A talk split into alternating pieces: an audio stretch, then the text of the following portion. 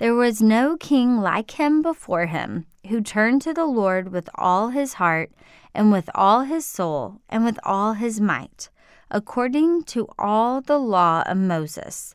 And there was none like him who arose after him. 2 Kings 23 25. Dear God, thank you that the Bible is filled with stories that teach us how we can love you with our whole hearts. Please use King Josiah's story today to help us learn how we can show everybody just how great you are. We're so thankful that you love us so much. We love you too. In Jesus' name we pray. Amen. Thank you for praying with us today.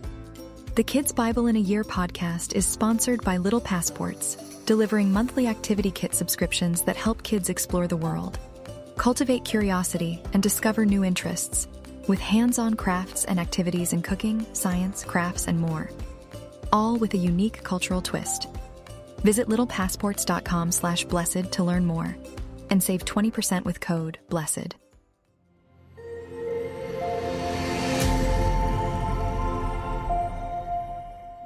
Josiah's Reforms. In our last story, Josiah became king of Judah and he fixed the temple, discovered the law, and had the law read aloud. In this story, Josiah will make many reforms, cleanse the idols, and properly celebrate Passover. But the Pharaoh of Egypt will also come and attack. As inspired by 2 Kings and 2 Chronicles. Hi there, it's Julia Sadler with the Kids Bible in a Year podcast. I'm so glad you're here today. In this story, we get to hear what made King Josiah so brave and so different from many of Judah's kings, and what makes you a lot like him. Let's dig in and find out. King Josiah and the people of the city looked and saw all the evil that was in the land they decided to once again begin following the laws of God.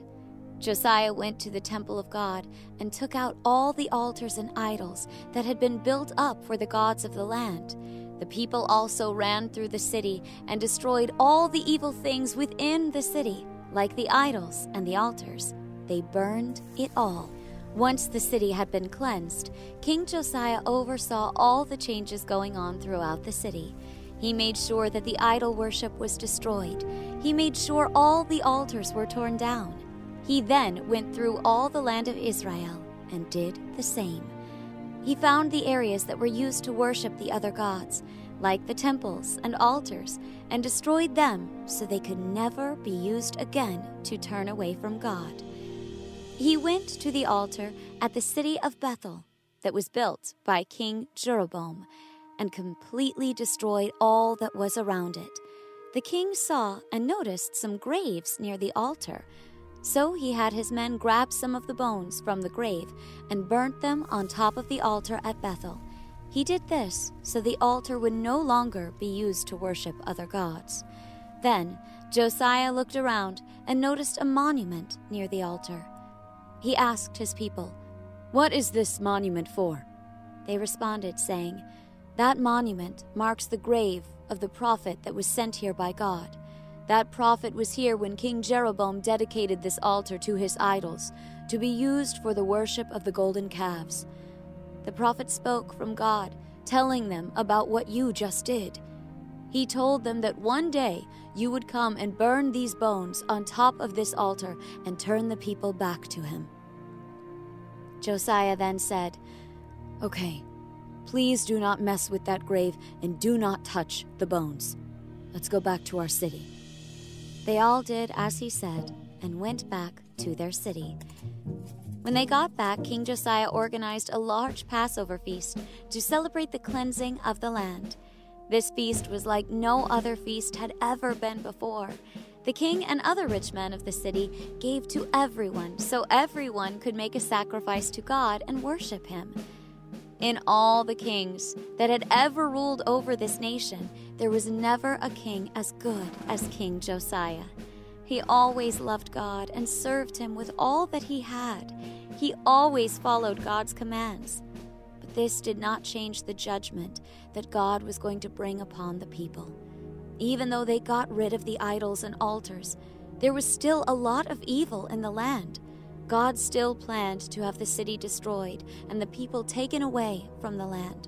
But because of Josiah, God did not allow it to happen until after Josiah had passed away.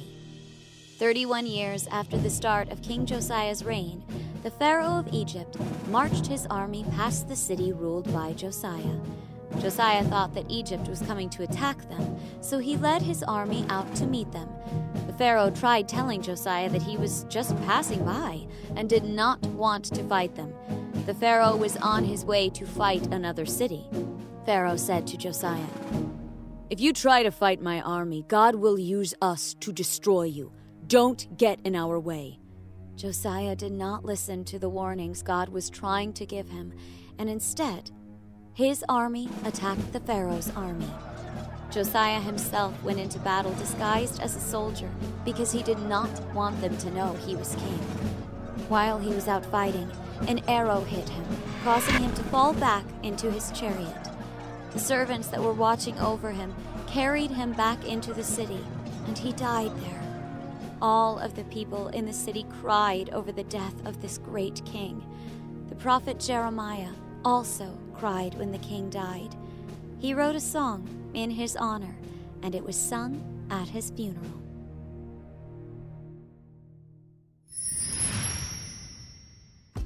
King Josiah was a wonderful king, wasn't he? The Bible says that no other king followed God with all his heart, soul, and strength the way King Josiah did. And do you know what else was so special about Josiah? He became king when he was only eight years old. I'll bet that's not far from how old you are. That means the king who honored God best out of all the kings of Israel and Judah was around your age when he started leading people and helping them to love God. Wow. That proves you don't have to be a grown up, have special training, or know every little thing about the Bible before you can start helping others love God. You can do it right now. In fact, you can start today. How? Like King Josiah, you can read your Bible to learn more about God's promises. And like King Josiah, you can start to share what you learn with others. And most of all, like King Josiah, you can choose to obey God even when it means being brave or different from everyone else. Do you remember what made King Josiah so different? Let's look back at the entire story of God's people to find out. When God rescued the Israelites from Egypt, he brought them to a mountain called Mount Sinai. There, he made a special promise called a covenant that if they followed him, obeyed his rules, and didn't worship other gods or idols, they would be his special people forever. God would protect them, live with them, and lead them to a beautiful, wonderful land that would be their home forever. More than that, he would bless all the people in the whole wide world through them. Now, if God's people chose to disobey his laws or worship other gods or worthless idols, then they would have to leave their beautiful, wonderful land. You see, God loves his people very much and made his rules to help them stay safe and healthy. Obeying God's rules makes people happier than anything else. But worshiping worthless idols makes them sadder than anything else because those gods meant hurting themselves and hurting each other. So, from the very beginning, God's people knew that obeying Him would make them happy and give them a beautiful, wonderful home with Him. And they also knew that disobeying God would make them sad and take them away from their beautiful, wonderful home. At Mount Sinai, all the people said, Yes, God, we promise to obey you. But did they obey God? No. In every generation, from the judges to the golden age of King Solomon to the time of the two kingdoms, Israel and Judah, God's people ignored his good, healthy laws and instead worshiped fake gods in wicked, wicked ways. even though it hurt them, even though it made God angry and very, very sad. And as you know, God always keeps his promises, even the ones about discipline. But when King Josiah found the book of God's law and read everything that happened on Mount Sinai, he said, Yes, God, I do promise to obey you. And he did. That brave king said, All right, everybody, no more worshiping false gods at all. And Josiah tore down every place in the whole country where people were disobeying God. He ground the worthless idols into dust. He got rid of the priests who were teaching the people bad practices, wicked practices. Then he threw the best Passover celebration that had ever been celebrated in the history of Israel. King Josiah was brave because he stood up to all the people who worshiped worthless idols. And he was different because he worshiped the Lord with all his heart, all his soul, and all his strength. And he helped other people worship God too. So, how will you be like King Josiah today? I'm so happy you joined me for our story. Come back next time to hear how, even though Josiah's obedience caused God to wait to discipline his people, Judah's wickedness would eventually be dealt with. And remember, the Bible is the best story ever told. It's God's story to you, and it's all true. Love our podcast? Subscribe to the latest episodes and help kids and parents explore God's Word with Kids Bible in a Year. Thanks for listening to Pray.com's Kids Bible in a Year. For more inspiring stories and wisdom to last a lifetime, download the Pray.com app for free today.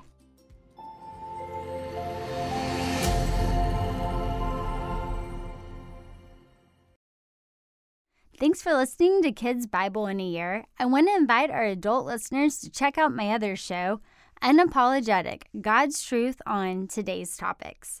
It's unfiltered, important, inspiring, and we have awesome conversations and amazing guests such as Candace Cameron Bure, Vice President Mike Pence, Dr. Robert Jeffress, Shannon Bream, Maddie Prewett, and so many others. We are helping you have conversations that empower you to have bold faith in a broken world. You'll be excited, inspired, and encouraged in your faith as you check out Unapologetic. Remember that you can tune in wherever you get your podcasts and on pray.com.